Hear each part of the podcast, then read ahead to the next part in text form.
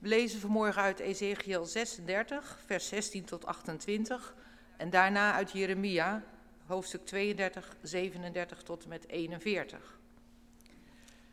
Ezekiel. De Heere richtte zich tot mij. Mensenkind, toen de Israëlieten nog in hun land woonden, hebben ze dat door hun daden onrein gemaakt. Ik zag hoe hun daden even onrein waren als een vrouw die ongesteld is. Dus stortte ik mijn toorn over hen uit, vanwege al het bloed dat ze op het land hadden uitgestort, en vanwege de afgoden waarmee ze het hadden verontreinigd. Ik verdreef hen naar vreemde volken en ze raakten verstrooid in verre landen. Ik strafte hen zoals ze verdienden. Bij de volken waar ze kwamen werd mijn heilige naam ontwijd, doordat men van hen zei: Dit is nu het volk van de Heer. Uit zijn land is het verbannen. Het deed mij verdriet dat mijn heilige naam zo door het volk van Israël ontwijd werd, bij alle volken waar, ze kwamen. Zeg daarom tegen het volk van Israël: Dit zegt God de Heer: Ik zal ingrijpen, volk van Israël, niet omwille van jou, maar omwille van mijn heilige naam, die je hebt, die je hebt ontwijd bij de volken waar je gekomen bent. Ik zal mijn grote naam, die door jullie bij die volken is ontwijd, weer aanzien verschaffen. Die volken zullen beseffen dat ik de Heer ben, spreekt God de Heer. Ik zal ze laten zien dat ik heilig ben. Ik leid jullie weg bij die volken. Ik breng jullie bijeen uit die landen en laat je naar je eigen land terugkeren. Ik zal zuiver water over jullie uitgieten, om jullie te reinigen van alles wat onrein is, van al jullie afgoden. Ik zal jullie een nieuw hart, een nieuwe geest geven. Ik zal je versteende hart uit je lichaam halen en je er een levend hart voor in de plaats geven. Ik zal jullie mijn geest geven en zorgen dat jullie volgens mijn wetten leven en mijn regels in acht nemen. Jullie zullen in het land wonen waar ik dat ik aan je voorouders heb gegeven. Jullie zullen mijn volk zijn en ik zal jullie God zijn. Uit Jeremia lezen we. Ik zal de inwoners samenbrengen uit alle landen waarin ik ze in mijn grote woede en toorn verdreven heb. Ze terugbrengen naar deze stad en ze er in vrede laten wonen. Ze zullen mijn volk zijn en ik zal hun God zijn. Ik zal hen één van hart en één van zin maken, zodat ze altijd ontzag voor mij zullen hebben en het hun en hun nageslacht goed zal gaan. Ik zal een eeuwig verbond met hen sluiten. Ik keer mij nooit meer van hen af en ik zal hen altijd zegenen. Ik zal hen met ontzag voor mij vervullen, zodat ze zich nooit meer van mij zullen afkeren. Ik zal er weer vreugde in vinden hen te zegenen en zal hen voorgoed in dit land planten. Met hart en ziel zal ik dat doen. Tot zover.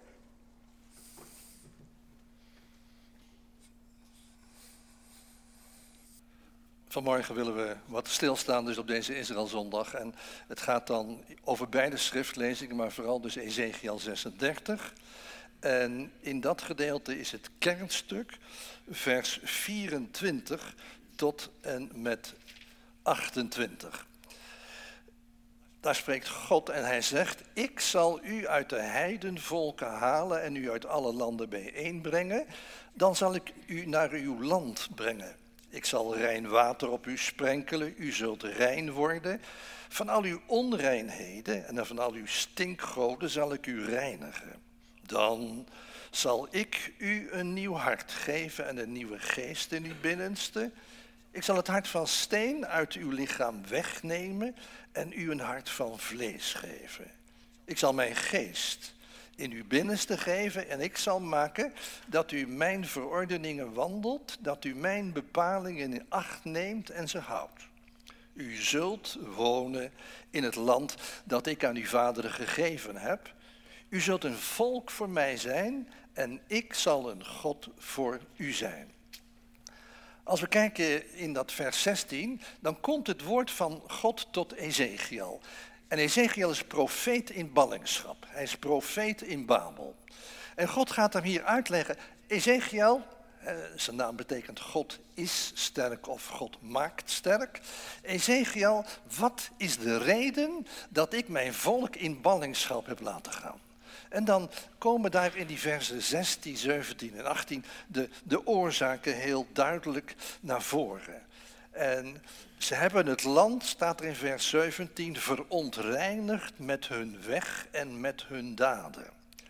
En dan staat er in 18, toen stortte ik mijn grimmigheid over en uit, omwille het bloed dat ze in het land vergoten hadden, en vanwege hun stinkgoden waarmee ze het verontreinigd hadden. Dus God zegt twee dingen. De oorzaak dat jullie in ballingschap zijn gegaan is in de eerste plaats, er is heel wat bloed gevloeid in het land. Er was moord en doodslag en geweld. En daarbij kwam nog eens een keertje, omdat Israël, eigenlijk de God van Israël, de schepper van hemel en aarde, niet meer diende of nauwelijks, dat ze afgoden gingen dienen en dat ze aan die afgoden kinderoffers brachten. Dus je moet voorstellen, baby's, kleine kinderen, die werden gebonden aan handen en voeten. En die werden dan in een heel groot vuur gegooid als een offer voor de godheid, bijvoorbeeld voor Moloch. En men deed dat, want als hij dus een mensenoffer bracht, dan zou de, die godheid, die zou hij dan zegenen met een goede oogst, die zou voorspoed krijgen, enzovoort, enzovoort. Hoe moet dat nou? Israël, die weet van een levende God, die weet van de afgoden van steen en van hout, al of niet met goud of zilver overtrokken. En dat ze toch die afgoden die helemaal niks kunnen gaan dienen. Ze werden gelijkvormig aan de volkeren van rondom. Maar omdat ze dus God verlieten. En omdat er geweld, moord en doodslag was in het land, dat dus de, de, de wet van God en, en de dingen die hij had gegeven, opdat het volk in, in onderlinge samenhang en liefde met elkaar zou omgaan. Omdat ze die regels aan de kant had, hadden gegooid, is het een puinhoop geworden. En dan lezen we ook nog in die paar volgende versen dat God zegt, jullie hebben mijn heilige naam ontheiligd. Want daar waar jullie kwamen, heb je in die, die landen van die volkeren, heb je dat gedaan. En dan zeggen we tegen elkaar, hoe, hoe hebben ze dat dan gedaan? Ze zijn er toch als ballingen naartoe gegaan. Ja, moeten we even kijken in het denken van de volkeren in die tijd. Alle volken hadden hun afgoden. En als er een oorlog was en volk A won van volk B, dan zei volk A, onze God is sterker dan dat van volk B, want die God van volk B heeft hun niet kunnen helpen in de strijd. Wij hebben overwonnen, onze God die is sterker. Dus als de Israëlieten in ballingschap gaan, dan zeggen die volkeren, de God van Israël heeft verloren van onze goden. Dus eigenlijk was dat een belediging van God. Ze ontheiligden de naam van God. En dat staat er, een, dat God dat duidelijk zegt een keer of drie in vers 19, 20 en 21. Dat je dat zo ziet, want anders lees je, dan denk je, ontheiligde, wat, wat betekent dat nou? Nee, in de ogen van de volkeren waar ze kwamen, was de God van Israël zwakker dan hun eigen afgoden. Dat, dat zit erachter. Dus het is een belediging voor de schepper van hemel en aarde. Die belediging hebben ze eh, eigenlijk zelf veroorzaakt. Nou, als je dus ziet hoe puinhoofd ze ervan gemaakt hadden. Ze hebben moord en geweld, doodslag, kinderoffers, afgoderij. En dan ook nog eh, in die andere landen het onheilige van de naam van God. Dan zeg je, nou dat is, uh, Zo'n stelletje ongeregeld, God zal wel zeggen van afgelopen weg met die hele handel, fini, ik stop ermee. En dan komen we in vers 22. En dan, dan lezen we daar iets. Dat God zegt, zeg daarom tegen het huis van Israël, zo zegt de Heere, Heere. Eh, als er, ik heb dus de vertaling van 51 hier. Als er in, in de Bijbel staat Heere, Heere, dan heeft dat een betekenis. Dan wil het zeggen, dat is de God die het verbond houdt. En een paar keer, en in Ezekiel kom je dat regelmatig tegen, staat er dan Heere, Heere. Dus niet alleen maar gewoon Heere, nee, Heere, Heere, dat betekent de God die het verbond houdt. Dan zeggen we tegen elkaar, wat voor verbond dan? Dan moeten we naar Genesis, Genesis 17, de eerste acht versen. Daar staat iets, iets waar je zo overheen leest, maar wat heel belangrijk is. In dat stukje, het is als ware een, een kerngedeelte, die Genesis 17, 1 tot en met 8, een kerngedeelte over het ontstaan van Israël en over het functioneren van Israël. God spreekt daar tegen Abraham. En dan zegt hij, Abraham, ik geef jou mijn verbond, dat bestemd is voor jou en voor je nakomelingen. Dat staat er een paar keer, drie keer staat het woord mijn verbond. En dat is eigenlijk heel onlogisch. Want een verbond heeft altijd twee of meer partners. Dus je spreekt altijd over ons verbond. Maar wat staat er in Genesis 17? Dat God dat drie keer mijn verbond. Dus wat, waar gaat het hier om? God geeft in zijn genade en goedheid aan Abraham en dat volk zijn verbond. Hij geeft het, hij staat er garant voor. Hij zegt niet tegen Abraham, als jij dat en dat doet en geen fouten maakt, dan wil ik het uh, volharden erin. En als jouw nakomelingen geen fouten maakt, dan wil ik het ook doen. Nee, God zegt, hier is het, ik geef het aan jullie. En hij is degene die dat verbond onderhoudt, ondanks de zonde van Israël. En daar worden we hier aan herinnerd als God zegt, ik ben de Heere, Heere, de God van het verbond. En als we nog verder kijken in eh, Genesis 17, dan staat er ook dat God zegt, het is een eeuwig verbond. Nou, eeuwig wil zeggen, daar komt geen eind aan. Het gaat altijd door. Dat betekent, het bestaat vandaag aan de dag, 3 oktober 2021 nog steeds, en zal blijven bestaan. Het is een keuze van God. Hij geeft het aan Israël en zegt dat is voor jullie en het is een eeuwig verbond. Ik blijf het houden. En vanuit die optiek begrijpen we dat God ondanks de zonde van Israël niet zegt weg met die hele handel, afgelopen, maar dat hij doorgaat. Waarom? Omdat hij de God van het verbond is. Het verbond wat hij beloofde in Genesis 17.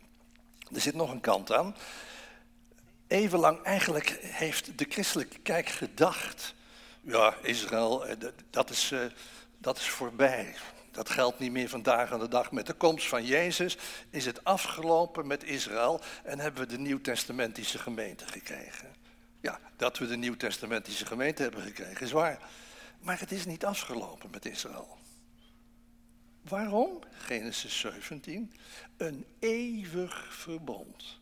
En die vervangingsleer, die eigenlijk eeuwenlang in de kerken toch een hele belangrijke plaats heeft gehad, die wordt dus door het woord van God uit Genesis 17 onderuit gehaald. Nee, God is niet gestompt met Israël toen Jezus gekomen is en heeft betaald aan het kruis.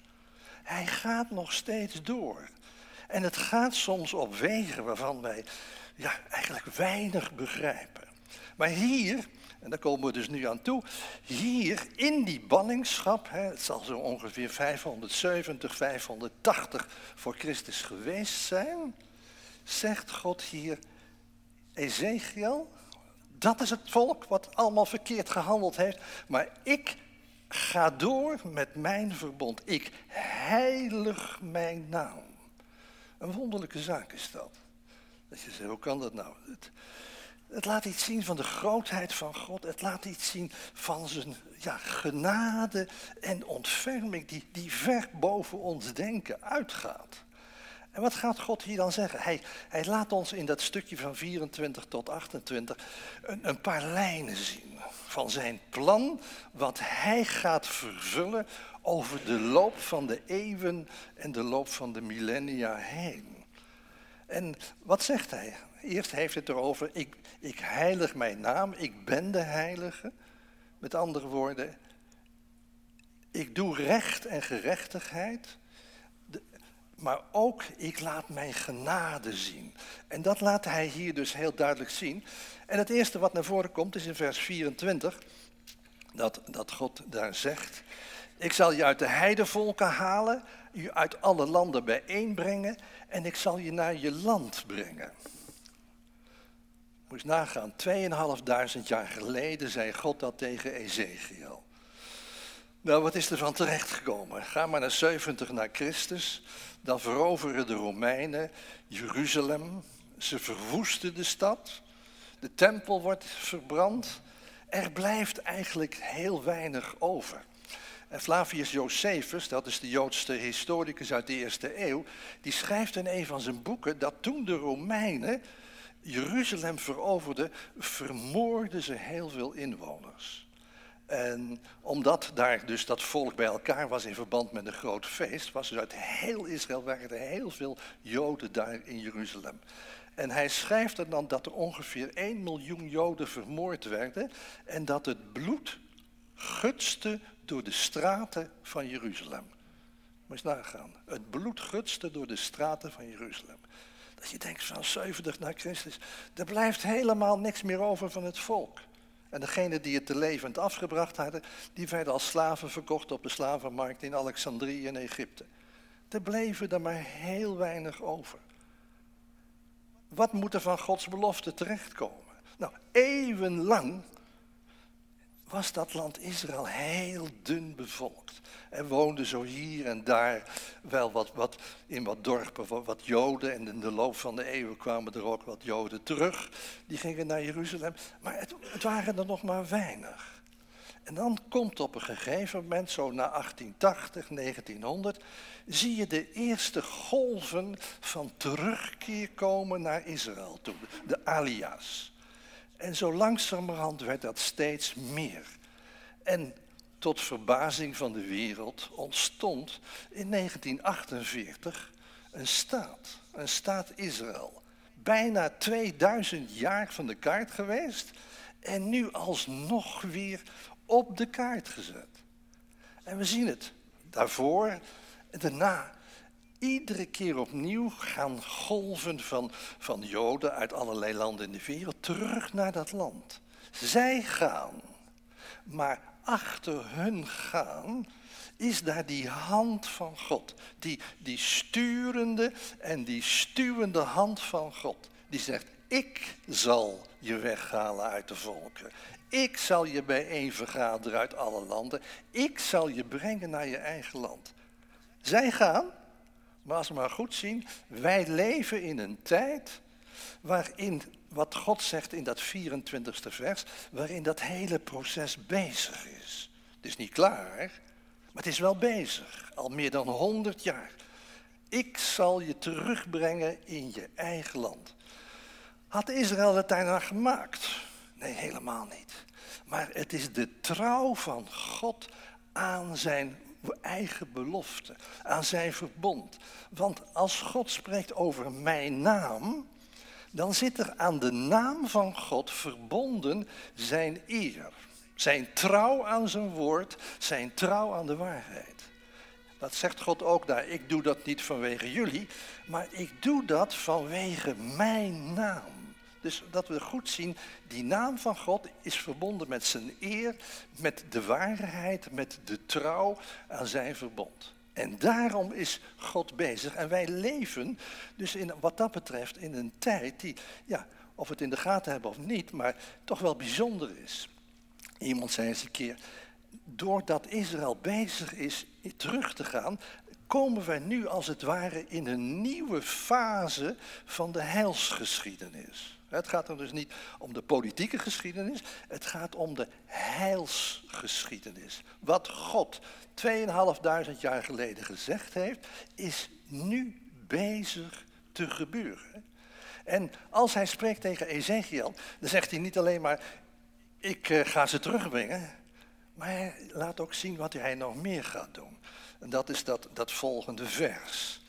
Ik zal rijnwater op u sprenkelen en u zult rein worden van al uw onreinheden en van al uw stinkgoden zal ik u reinigen. Rein water, zuiver water.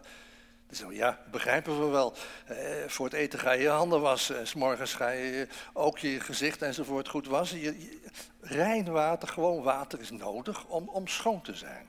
Maar het gaat hier om wat anders. Wel om rein water, maar het gaat ook hier onreinheden en afgoden. dan krijg je toch niet voor elkaar om dat te reinigen met, uh, met water. Nee, dat is ook waar. Maar dat water, dat zuiver water, dat rijnwater, is een heenwijzing naar het offer van Jezus. Is een heenwijzing naar zijn bloed.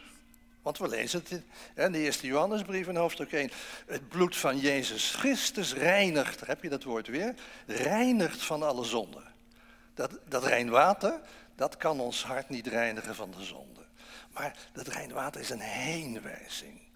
Zoals onze handen, ons, ons lichaam dus uiterlijk gereinigd wordt door water en zeep, zo is dat bloed van Jezus datgene wat ons reinigt van onze zonde. Wat vergeving van zonde en vrede met God geeft.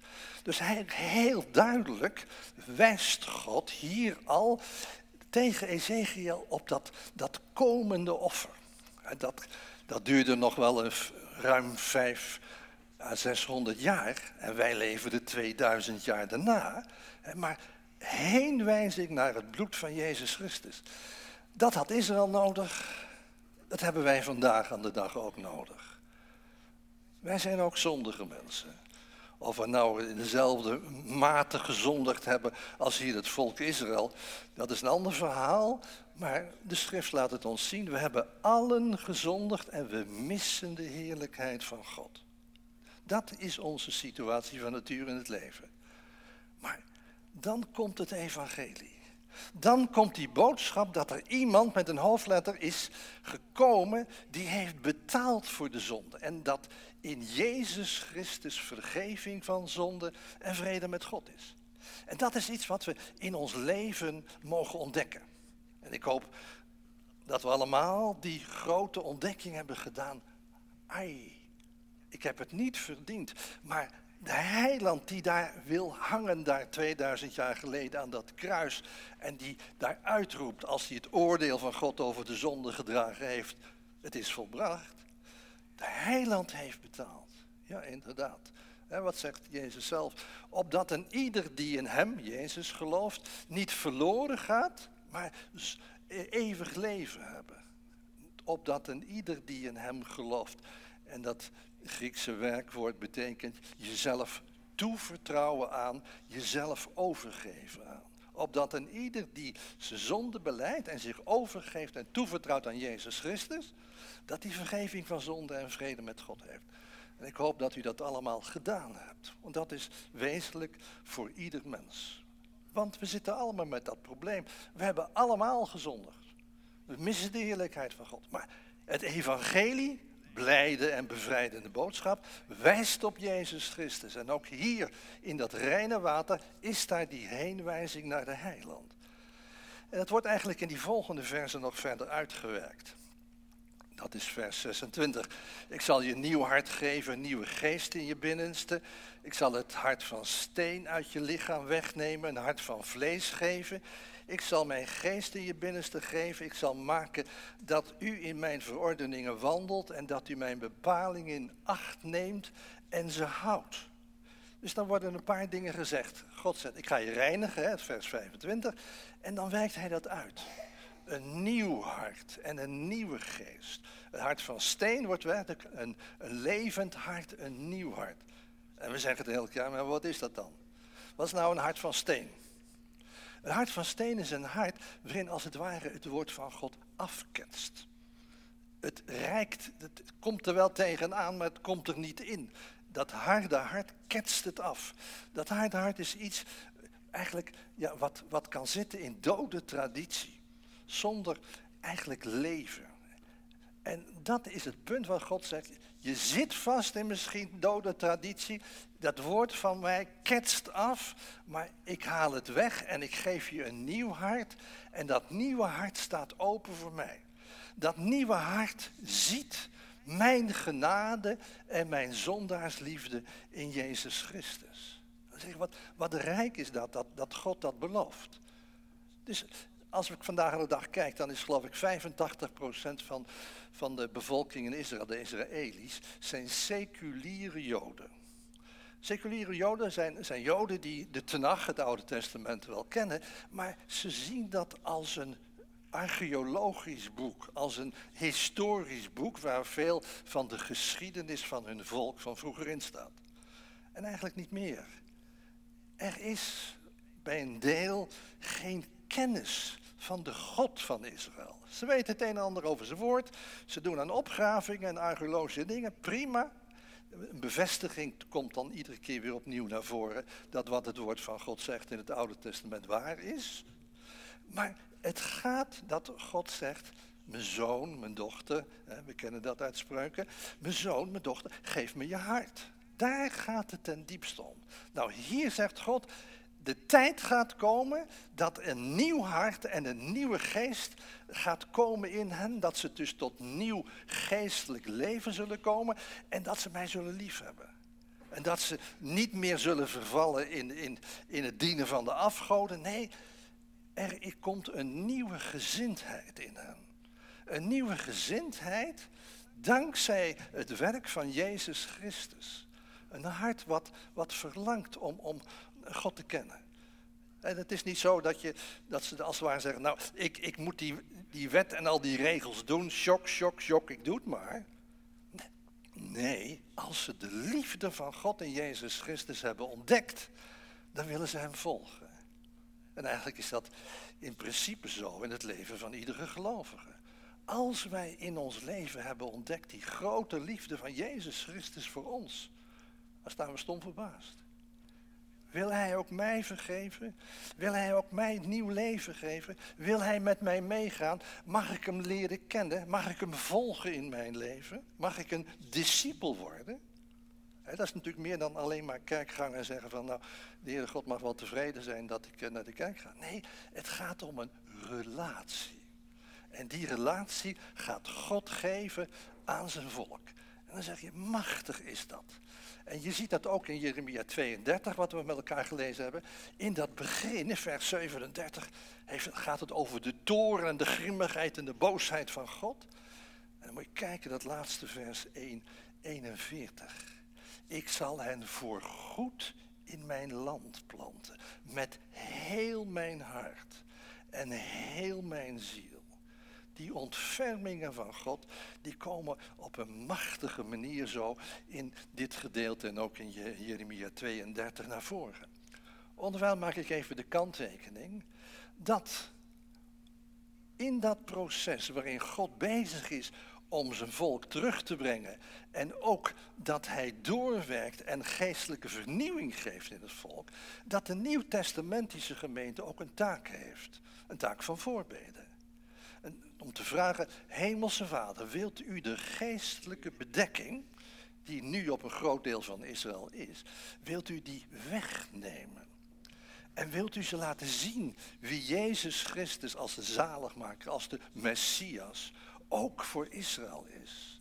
Het is niet zo dat we dit lezen en dan uh, zeggen, oh nou is mooi, ja, wat God beloofd heeft zal hij wel doen. Dat is waar, maar God wil ons daarbij betrekken. Wij mogen vragen dat die geestelijke bedekking die er is bij een groot deel, wordt weggenomen. Dan kijken we nog een stukje verder en dat is dat 28ste vers. Dat is, we hebben dus eerst, ze gaan terug, tweede plaats een geestelijke vernieuwing. En dan in vers 28 komt het derde aspect.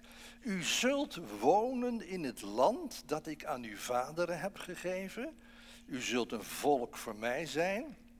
En ik zal een God voor u zijn. Nou, we zagen dat al. God zei, ik ga je terugbrengen. En je zult daar blijven wonen in dat land. Dan zeggen we, oké, dat is nogal wat vandaag aan de dag. Als ik de Ayatollahs van Iran hoor, dan zeggen ze er is één plaats voor, uh, voor Israël en dat is de Middellandse Zee. Eruit, we willen niet dat ze daar wonen. En er is dus een, een stuk geestelijke strijd eigenlijk. En God zegt, jullie kunnen doen en laten wat je wil. Ik ga ze terugbrengen en ze zullen daar wonen. Als je kijkt eh, in het volgende hoofdstuk, 37, vers 25, eh, ik lees het even voor. Daar staat, zij zullen wonen in het land dat ik aan mijn knecht, aan Jacob gegeven heb, waarin uw vaderen gewoond hebben. Zij zullen daarin wonen. Zij, met hun kinderen en hun kleinkinderen tot in eeuwigheid. Dus wat in Jeremia 32, 41 staat, ik zal ze vergoed in het land planten, wordt op een andere manier ook in Ezekiel 37, vers 25 gezegd. God zegt, je zult er wonen, je kinderen, je kleinkinderen tot in eeuwigheid. Dus dat betekent dat er om dat land heen een heel stuk geestelijke strijd is. De islam wil het graag hebben, maar God zegt, ik zal het aan jullie geven. En dan ga ik weer naar Genesis 17. In het achtste vers zegt God, en dat hij hun dat land zal geven. En dat land zal geven tot in eeuwigheid. Altijd.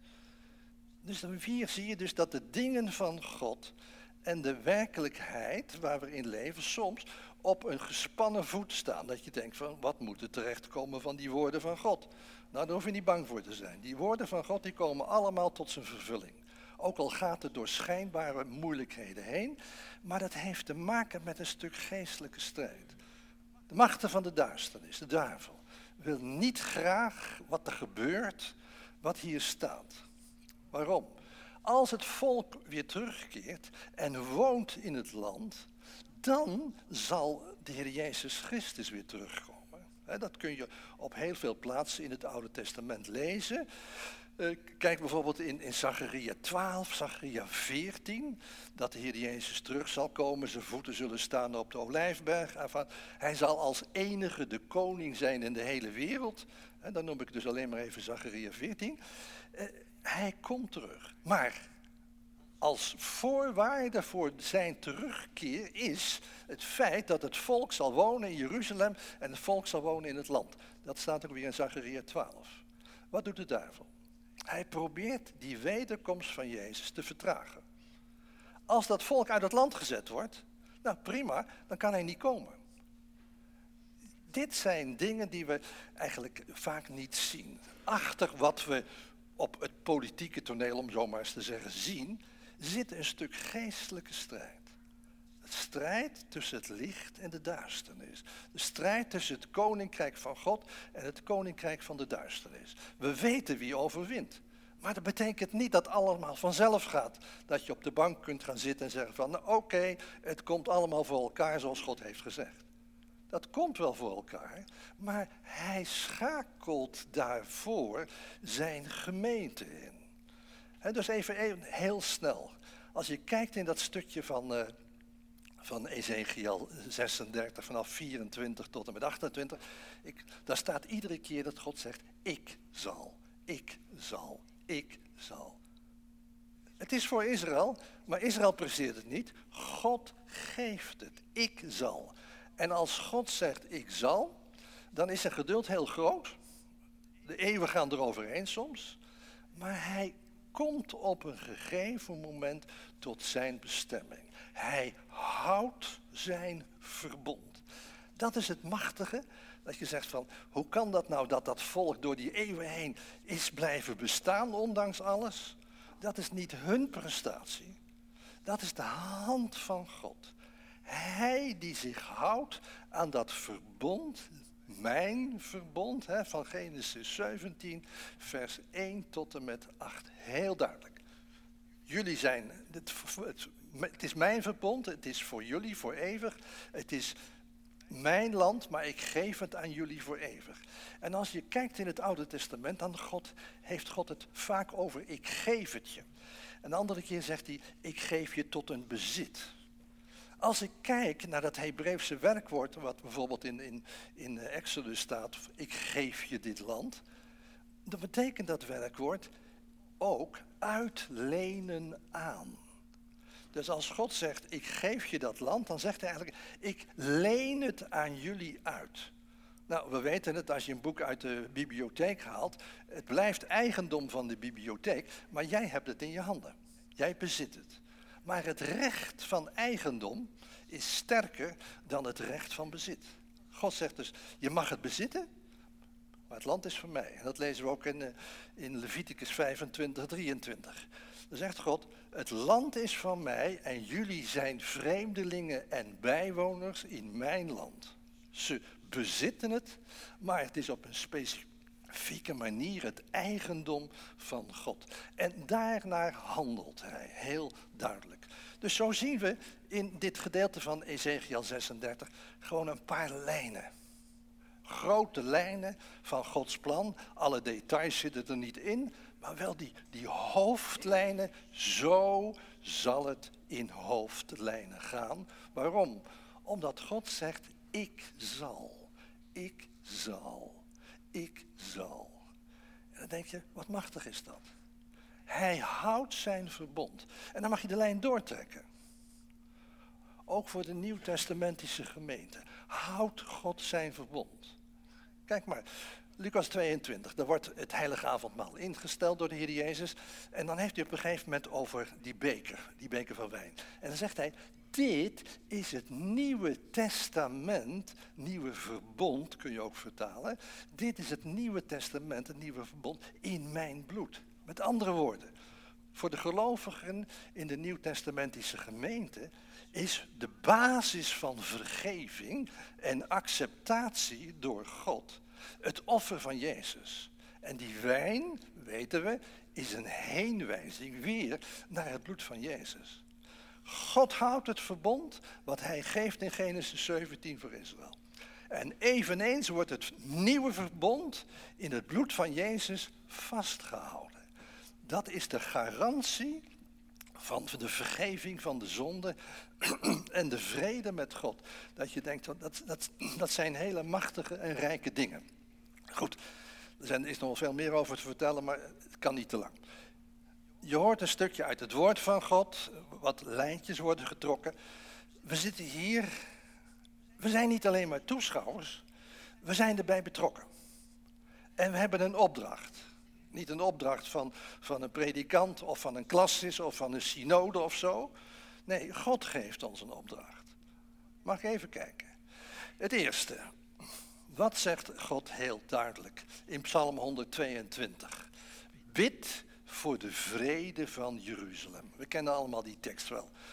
Ik ben met Katwijkers vaak naar Israël gegaan, ik denk een keer of 10, 12, als reisleider met mijn vrouw. En dan kwam je op een gegeven moment bij Jeruzalem. En wat uh, wilden ze dan? We gaan zingen Psalm 122. Ja, over die, die vrede van Jeruzalem. Die vrede van Jeruzalem is, heeft eigenlijk drie niveaus. Het eerste niveau is afwezigheid van oorlog. Het tweede niveau is vrede tussen God en de individuele mens. Dat heeft Israël nodig, dat hebben wij nodig, dat hebben de heidevolken nodig. Vrede met God door het bloed van het kruis, zegt Colossense 1. Inderdaad. Dus dat is het tweede niveau van vrede. Het derde niveau van vrede, bid om de vrede van Jeruzalem, heeft te maken met de komst van het koninkrijk. Als de Heer Jezus terugkomt, er zijn zoveel teksten over in de profeten, maar die lezen we vaak niet zo erg. Er zijn zoveel teksten in het Oude Testament over het feit dat hij zal regeren vanuit Jeruzalem. Laat ik alleen maar eventjes noemen Zachariah 12. Nou, als je kijkt in Joel, Joel 3, kijken of ik het even heel snel kan vinden. Joel 3, vers 16 en 17. Meer noem ik niet, er zijn er nog veel meer teksten die dat laten zien. Even kijken. Vers 17. Dan zul je weten dat ik de Heere uw God ben, die op Sion, mijn heilige berg, woont. Jeruzalem zal een heiligdom zijn. Vreemden zullen er niet meer doorheen trekken. En het vers ervoor staat, de Heer zal vanaf Sion brullen als een leeuw. Vanuit Jeruzalem, daar heb je het weer, zal hij zijn stem laten klinken, zodat hemel en aarde zullen beven. Moet je nagaan wat er staat. Als God brult als een leeuw, een symbool van kracht. Als God brult als een leeuw vanuit Jeruzalem, dan zullen hemel en aarde beven. Want dat gaat ver ons, ons bevattingsvermogen te boven. Maar het staat er wel. En zo zijn er een aantal plaatsen dat God zal regeren. Jezaja 2. Van Sion zal de wet uitgaan, het woord van de Heer, het woord van de Heer uit Jeruzalem. En hij zal richten tussen de volkeren. Hij richt vanuit Jeruzalem. Goed, dus bid om de vrede van Jeruzalem wil zeggen dus afwezigheid van oorlog, persoonlijke vrede met God. Dat geldt voor Israël. Israël heeft het nodig. De Arabische volken hebben het nodig. Alle volken in de wereld hebben het nodig. Het is niet, dat u niet denkt, hé, hey, het is exclusief voor Israël. Nee, het ook voor die Arabische volken, uiteindelijk voor de wereld. Het laatste vers van Psalm 67 zegt, opdat de volken u zullen loven. Er staat niet, opdat individuele geloven u zullen loven. Dat is natuurlijk ook. Maar God heeft het nog meer op het oog, veel breder. Opdat de volken u zullen loven. Dus bid om de vrede van Jeruzalem. En dan staat er, die tekst kennen we ook wel in, in, uh, in uh, Genesis, Genesis 12, vers 3. Dat God zegt, ik zal zegenen wie u zegenen, ik zal vervloeken wie u vervloekt. Dan kijk je naar het positieve. Ik zal zegenen wie u zegenen. Zal de wereld Israël zegenen? Nou nee, Israël is een lastige steen. De leiders van de aarde zijn helemaal niet enthousiast over Israël. Maar wat zegt God? Ik zal zegenen wie jullie zegenen.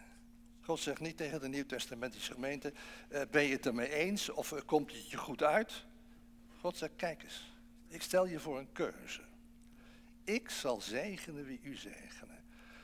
Dan denk je, nou, hebben we dat niet een beetje uit het oog verloren? Dat we in onze persoonlijke gebeden Israël mogen zegenen. Niet omdat het aardige beste mensen zijn, maar omdat God dat zegt. Is het woord van de Hemelse Vader voor ons voldoende om dat in de praktijk te brengen?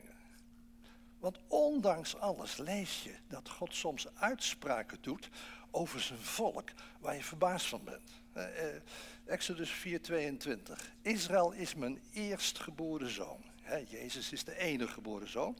Maar staat wel, Exodus 4:22. Israël is mijn eerstgeboren zoon. Hosea, Hosea 2 vers 18. Israël is mijn bruid. Zacharia 2 vers 8. Er staat, Israël is mijn oogappel. Nou, met een oogappel moet je altijd voorzichtig zijn. En God zegt, hou daar rekening mee. Ik zal zegenen wie jullie zegenen, wie, wie Israël zegent. Dus het is een, een oproep om dat volk te zegenen. En niet natuurlijk alleen maar exclusief dat volk, maar ook de volken eromheen. Dat, dat we dat dus heel duidelijk zien, opdat ook daar de ogen zullen opengaan. Daar staan ook nog mooie dingen over in de Bijbel. Onder andere in Jezaja 19. Maar ik moet het uh, allemaal even aan de kant schuiven. Ik wil eindigen met dat ik zal zegenen wie u zegenen.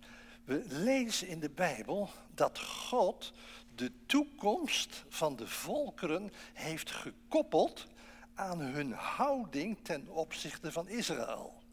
Ik haal nog even. We lezen in de Bijbel, u zegt misschien dat is een sterke uitdrukking, maar ik zal het zo meteen wel laten zien. God heeft de toekomst van de volkeren gekoppeld aan hun houding ten opzichte van Israël. Dat zie je al in Genesis 12, vers 3. Ik zal zegenen wie u zegenen, ik zal vervloeken wie u vervloekt. Maar ik wil je nog een tekst laten zien. Wij weten dat eigenlijk nauwelijks, maar het staat er heel duidelijk in Jezaja, Jezaja 60, vers 12. Ik lees het even voor.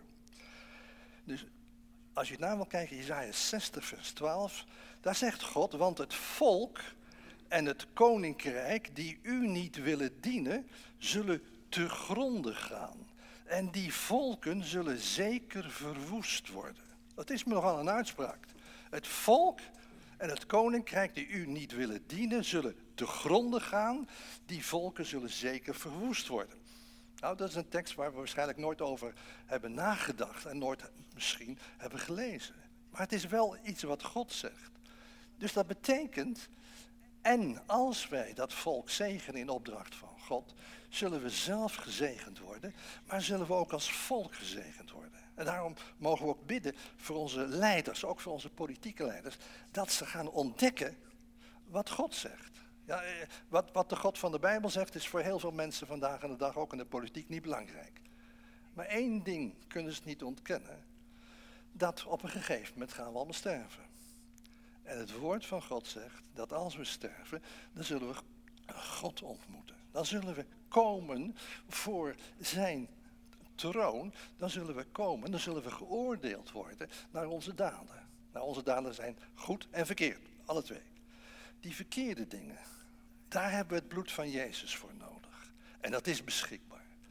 Waar het om gaat is dat we beseffen, ook al zijn er grote leiders in de internationale politiek, God hoeft zo te doen en ze zijn er niet meer. Hij is God van eeuwigheid tot eeuwigheid. En hij zegt, zo wil ik het hebben, zo zal het gaan. Of je tegenspartelt of niet, dat is niet zo belangrijk.